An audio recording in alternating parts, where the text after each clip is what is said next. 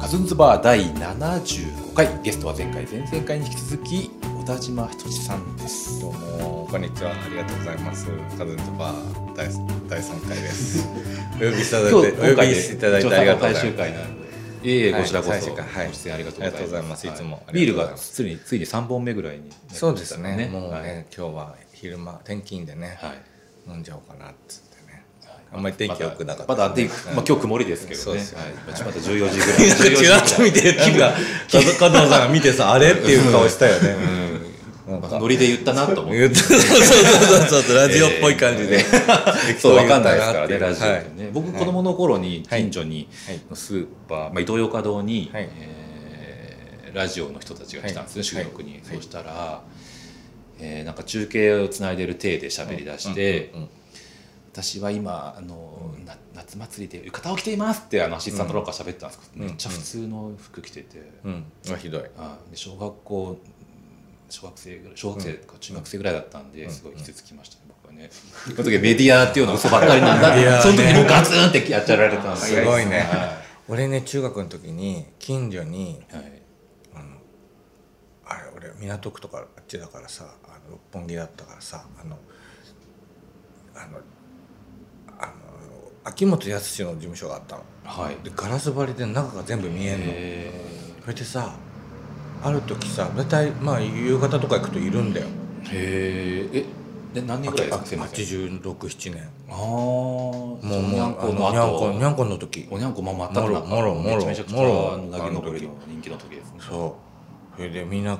が子供とかたまっちゃうからさ若い人来てさ「ダメだよ」とか言ってさそういう感じだったのねある時さ行ったらトンネルズの日にあの夕焼けにゃんにゃんトンネルズが生で出る日にトンネルズがいた日があるのだから収の時間帯にそう収録だったのはあフジテレビですよねそ当時は川田町川田そ町うにうあだっからたそんなに移動してるわけじゃない絶対収録でだったのサボってた収録の時もあるんだっていうことを見た時に見た瞬間にそれがでも俺中里君とこと2人で見たんだけど見た瞬間に分かったのやっぱりガキだから勘いいからさ2秒ぐらいであれと思ったけどあ収録なんだと思って2人で目合わせてその時にそのトンネルズがね神聖なものに見えたトンネルズが新鮮なものに見えたそう全世界の人人たちがみんな生放送をやってると思ってる時に我々がトンネルズを見てるっていうなんかね、全輝い部て生じゃなかったんでしょうね生収録みたいなことで、うん、生収録というのはあの生放送と同じようなリアルタイムで番組を収録していくんですけどでも基本生の手でやってたじゃんあの放送は生の手でやってましたね完全に、やってたじゃんはい、だだかかららだから、そのうん出てたなんか鳥の日もあったんだよ、でなるほどまあ、だからその辺であとさ後々さそういうことも言うようになったよねトンネルズバカ野郎鳥なんだよ」とかさ「生だと思ってんじゃねえ」みたいなさのもあった。まあ、もともと裏側とかは結構暴露はしてきたそう人いうのたのちだとは思いそうますけねど、ね、あの秋元さんがそういう人でしたからね、うんあの、うんなんて言ったってアイドル楽屋落ちととかかをねそうなんですよね裏側を外側に見せるっていうことですよね、その辺って面白いですよそういうのを近田春夫さんがもともとはねやってたんですよ、ねあ、そうですかで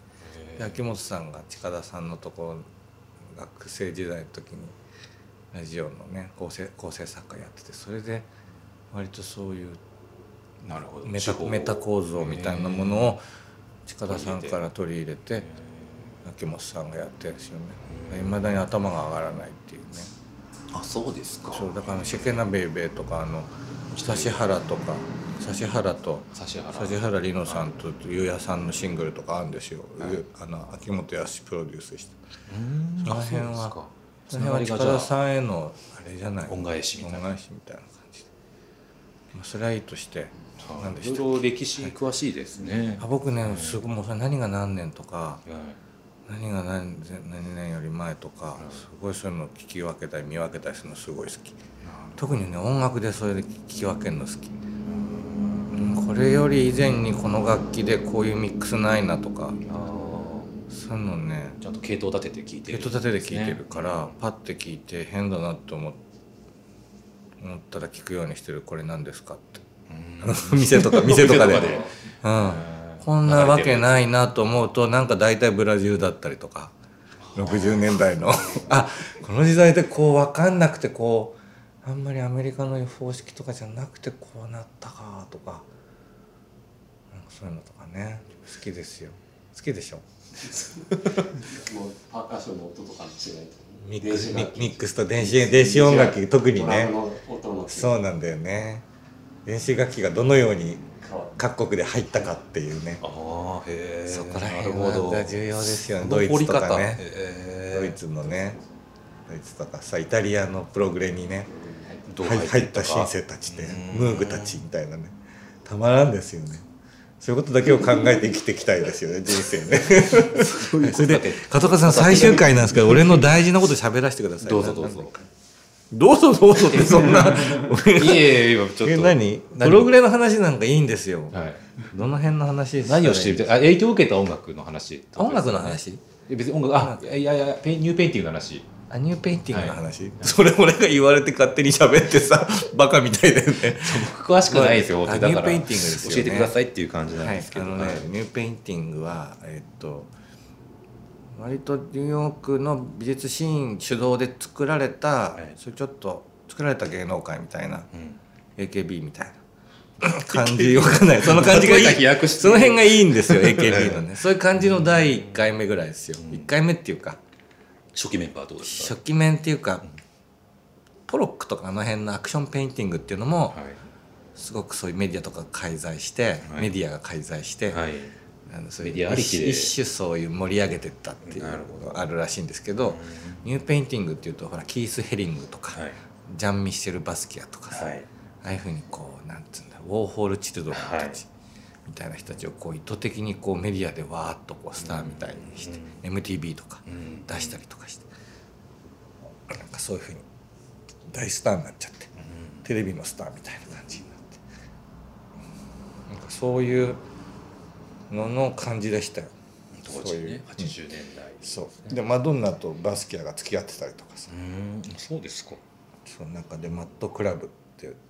とことかパラディウムっていうクラブに出入りしてるっていうような情報がなんか当時そう聞いて ID とか雑誌の洋楽洋雑誌イギリスの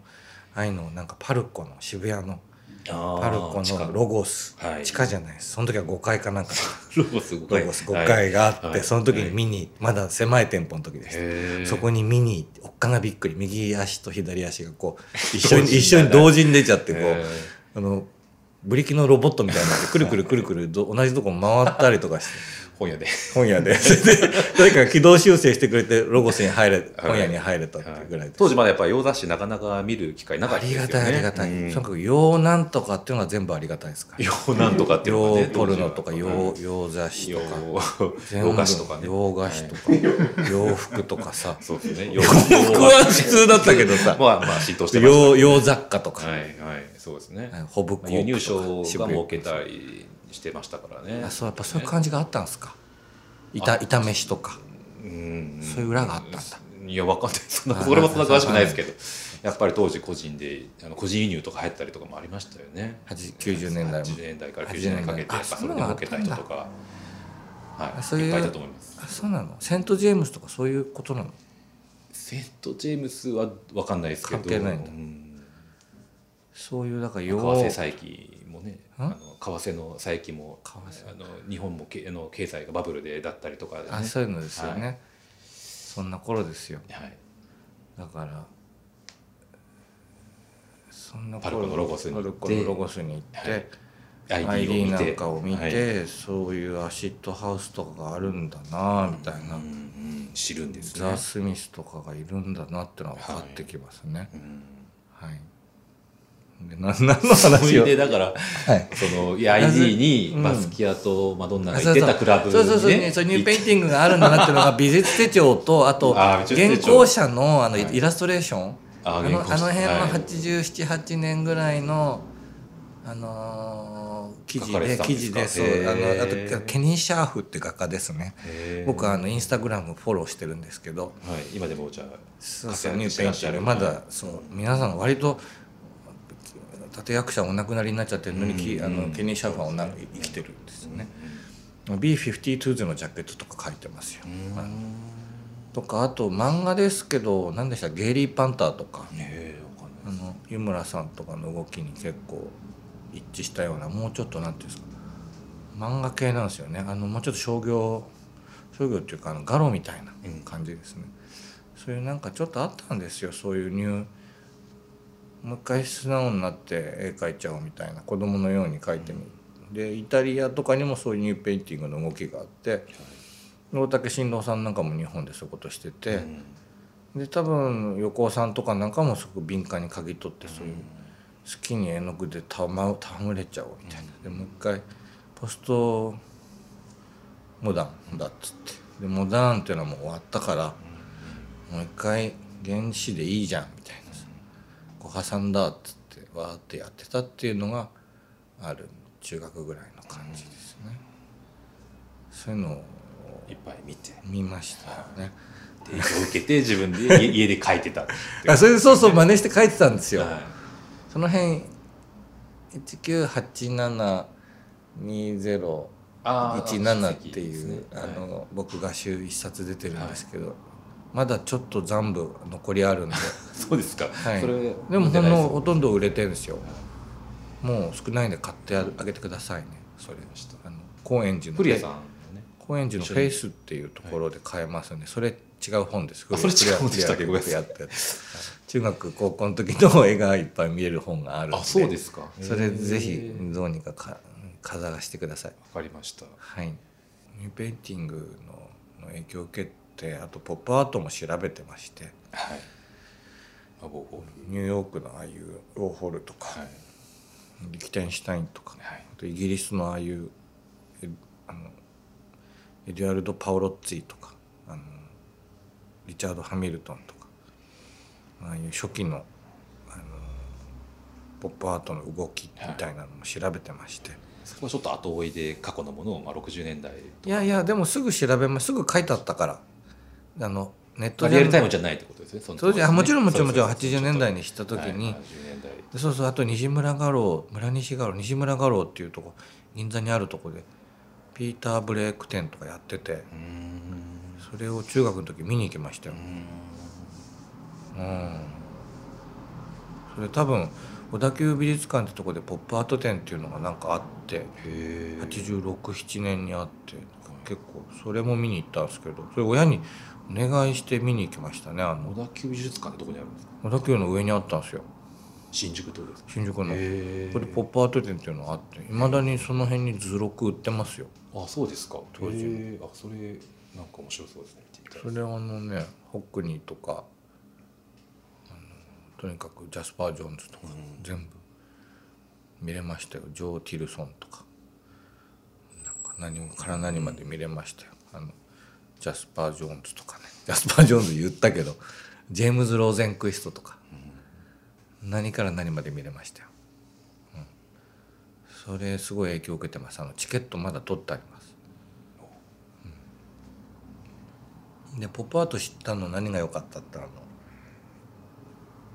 ポップアートの話でいいんでしたっけいいですよはいポップアート知ったの何良かったってあの割と理理論っていうか理屈みたいなのがもあってはいあと見て楽しいっていうはい同時に入ってきたんですよね、はいはいその感じが良かったですねうーん例えて例えばいやなんかその、はいまあ割と分かりやすく言うのはそのそういう現代のものでもその芸術の中に取り込めれるんだってことの理屈って結構こう複雑じゃないですか。なんか親とか分かんないじゃないですか親,、うん親って言ったらあれですけどそうですね花とかが芸術だなと思ってる世代からはいその辺の理屈と。なんかある種の解逆性と、うんある種の反抗的な態度みたいなの、うんうんあの辺がびっくりしました、その辺同時に入ってきました論と映画うんなるほどねまあそれまでは、えーなんかポップアートの話をしたいんですよポ俺ッはプアート常にお話をしたいんですね常にね、でうんまあどウこォでーもホルが話じゃあキャンベルスープの、ねうん缶を大きく書くっていうことはすごい衝撃的だったわけですよね、その辺でもいろいろ調べるとなんか先がイギリスであったからあそうなんですかなんか「This is Tomorrow 展」っていうはいなんかほとんどそこででなんか出てんですよキャンあやってるのことコーラのをなんか展示したりとかそうですかだからなんかちょっと後出しなんですよウォーホールうんでも見せ方とかはやっぱりうまかもっちたろんんじゃもないでちすかろねやっぱんもちろんそうなんですよでも大体ちょっと後から出たやつが一般な化んするっかていう一般化するっていうかあらが取れてたやつを出すからああなるほどそういうのあんじゃん、はいなんか二番煎じがいっあのちゃう戦時っていうか早すぎたやつはああああれがダメなん理だ解さよっれなていと感じそうそうそう、はいそこのうまみだけが合わさったやつが出てきたりとかすんじゃない、はいあの感じがアメリカンポップアートだとまああのウォーホルとリキタインシュタインって、うん、612年だもんねあの辺ってね、最初のポップアートは8 578年だからね、67年ですかだから何の話だっ けポップアートの話をする友達が全然 いなくてしたいんですねそうなんですよなるほどさ確かにそれで盛り上がったことあんまないかもしれないですねうんポップアートあのね狙い目だよ、いない全然ポップアート友達がいないのパート友達欲しいですよね確かにねそう芸術全般が好きだとか、はいはいい、るんだけど割と雑食でねでし本ょ当になんか割とああいうスパッとしたああいうなんて初代オペラシとかに行きたい感、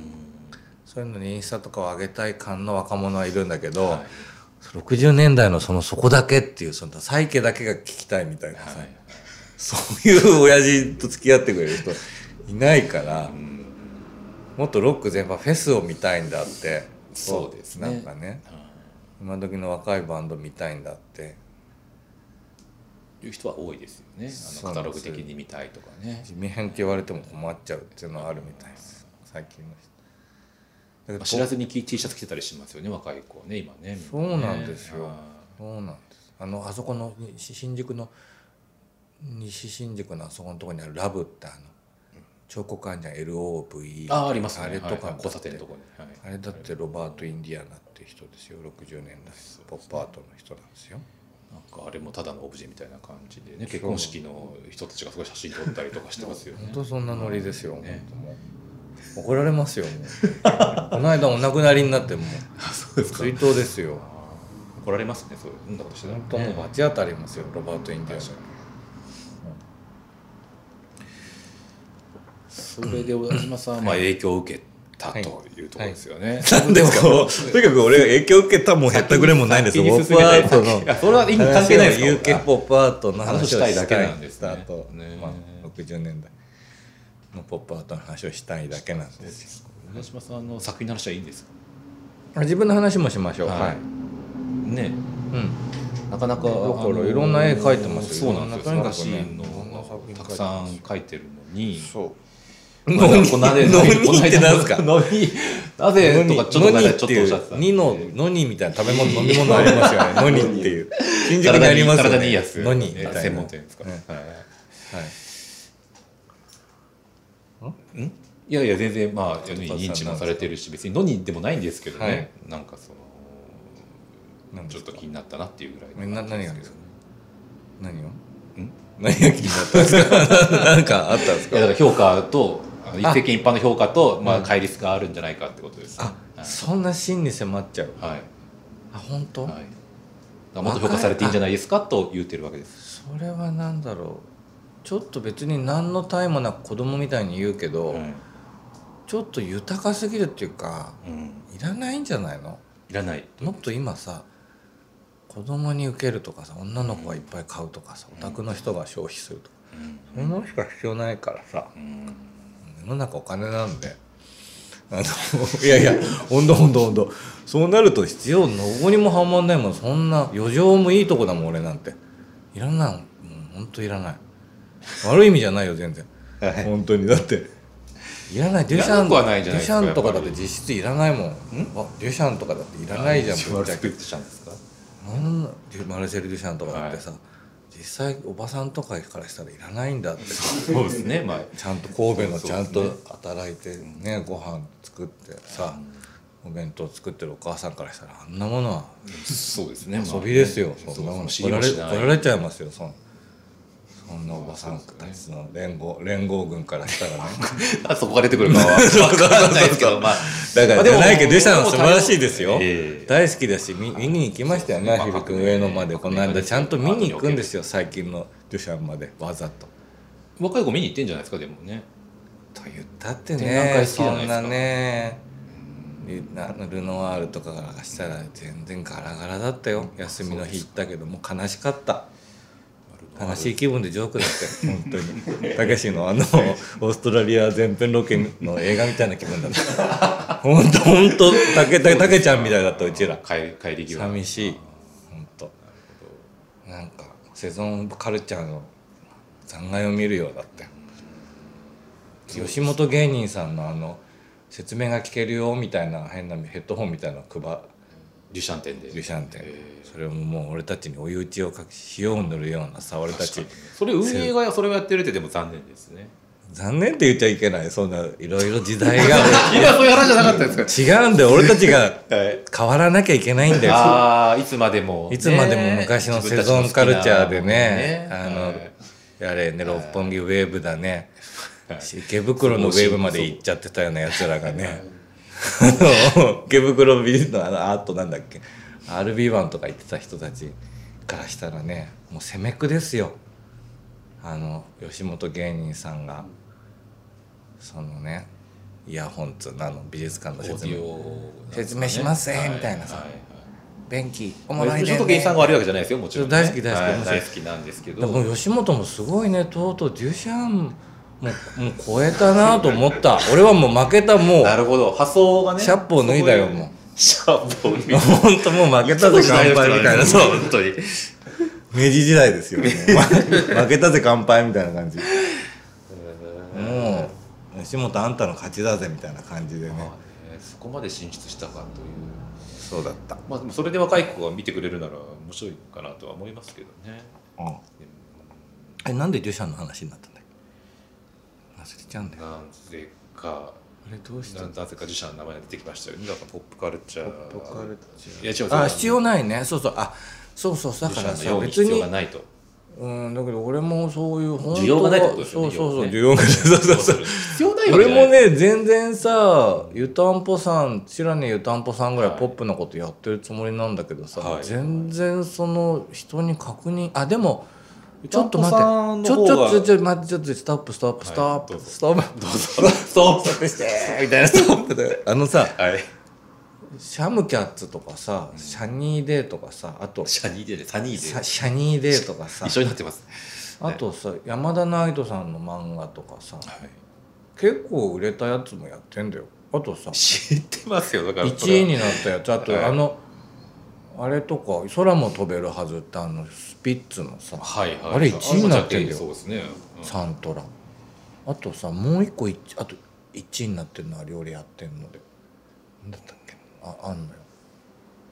2万円ぐらいあんだよ忘れちゃったけどさあオリコン一位ってオことリですコねン1位になったジャケット2枚ぐらいやってんはいすごいでですすよよねあのくるりのバラの花とかもあ、クルリの、ねそうそう、あの辺もちゃんと高いんですあれもですよ。しはいだからさ、そんなさ、あの、どうこう言いますけど、はい後からさんいやだから俺いさやいや売れてる売れっ子じゃないですかいやいやいや売れっ子ですけど売れてはないんですけど、はいそのなんかこう目立分かりやすいような一つの視認性っていうんですか、うんなんていうのずっとこの人に頼んだらこういう絵柄が出てくるとかこういうデザインが同じように出てくるってことを何もしてこなかったんですよね。そそれはもう担完保全にさんは分かりやすいというか、まあもちろんもちろんそれは悪いことでも何でもないし誰がそ見てれもが重要なことなんですけどんただあのそれが ADHD だったっていう部分もある最近気づいた 本最初に当戻りました56年前に気づいたんですよはいえそれ病気だったんだこれ俺病気だったんだっていうそうなんですよ普通そうですよ商売のこと考えたら同じものをハイクオリティなものを同じ様子でいさやーでも飽きますよね普通作り手としてもだからそこを超えるあ飽きてると思いますよ例えば担保さんにしても自分で書く分には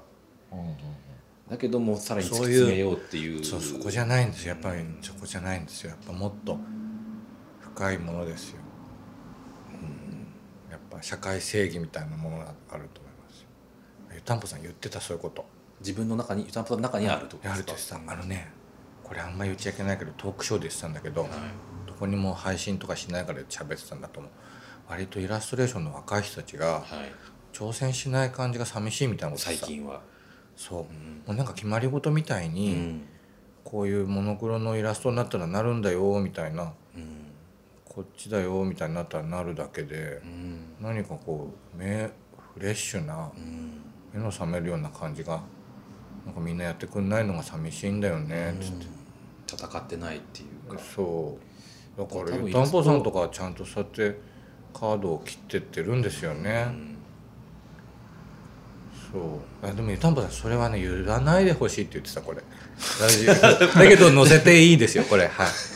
なんかそういポッうドキャストに載せて大丈夫ですかそうそういうキャラ、ラじゃないからだと思うよたんぽさんが、はい自分で、ね、そういうだからそそうれいをうね親父じゃないからとも言ってたあーそれもちゃんと言ってくださいこれ載せてくださいそういう小言を言いたいわけじゃないんだけど、はいそうなんか似顔絵屋さんとかが流行ったらみんな似顔絵屋さんやるだけで、なんかもう1 8 0ンチの似顔絵屋さんとかやんないんだもんねみたいなあーちょっと寂しげな感じしてたでもそれがイラストを SNS の感じで号令っぽい感じうんで全部が決まってっちゃうみたいなタさイミングとかそうそうそうそうそういうイラ感ストじ描がく人自体はすごい増えてるのにっそうそうそうそうていうことでしょうねそういうこときっ言ってたようん当たり前になっちゃったところもあるんじゃないですかやっぱ書くこと自体がそうそれをパッと見せれるってことだね、うんそうですね発信できちゃうとそかうねうんそうなんだよね、その辺を言ってたよ、なんか面白くないなって言ってだたからそれはクローズドなトークショーだったからそれをゆたんぽさんは言ったってことですよね言ってたけどすごい注意して喋ってたそんな親父が今はダメだみたいな言う気もないんだしあーけなるほどど俺が言うあれもないんだけどみたいに言ってたよそうそうそうそう何だったっけあたんぽさんがねでもたんぽさんの絵はあれだねそのうちあのカッパの木桜みたいになるだろうね50年後とかねああなるほどこの時代なんかこれあるよちょっとレトロねでみたいなはあの女の人の絵だみたいなそうね裸のみたいなそういつか、ね、みみんな亡くなった時とかね全員いなくなったあ後の未来の人たちがねそう発掘して、何の話だでもそんな感じでございます、はいよろしいですかはい、もう大満足でございます。カトカズラジオ、なんだ、カトカズレディオ、はい大大大好きでございます。あ と、このなんだっけ、何樋口さん がね、一回今日の名前聞いてアートリンゼーっぽさがある。あのね、ニューヨークアバンギャルドのね、はいなんかこう、 なんかそういう感じあるよね。なんか、はい じゃあちょっとあのご活躍も期待しております、はい、今後とも、はいあの、あと、ギャラリーボイドもよろしくお願いいたしそうま。ですすね、はいあの常に新鮮な個展をやってますんすでいません、もぜひ来てうよみろてしくおくだ願いします。さカいトカズさんにはもういつもお世話になってね。最後にね本当に大大大好きで久々に会って一緒にお仕事もやりたいんですよはい、ぜひともはいはいまた今回ありがとうございましたありがとうございます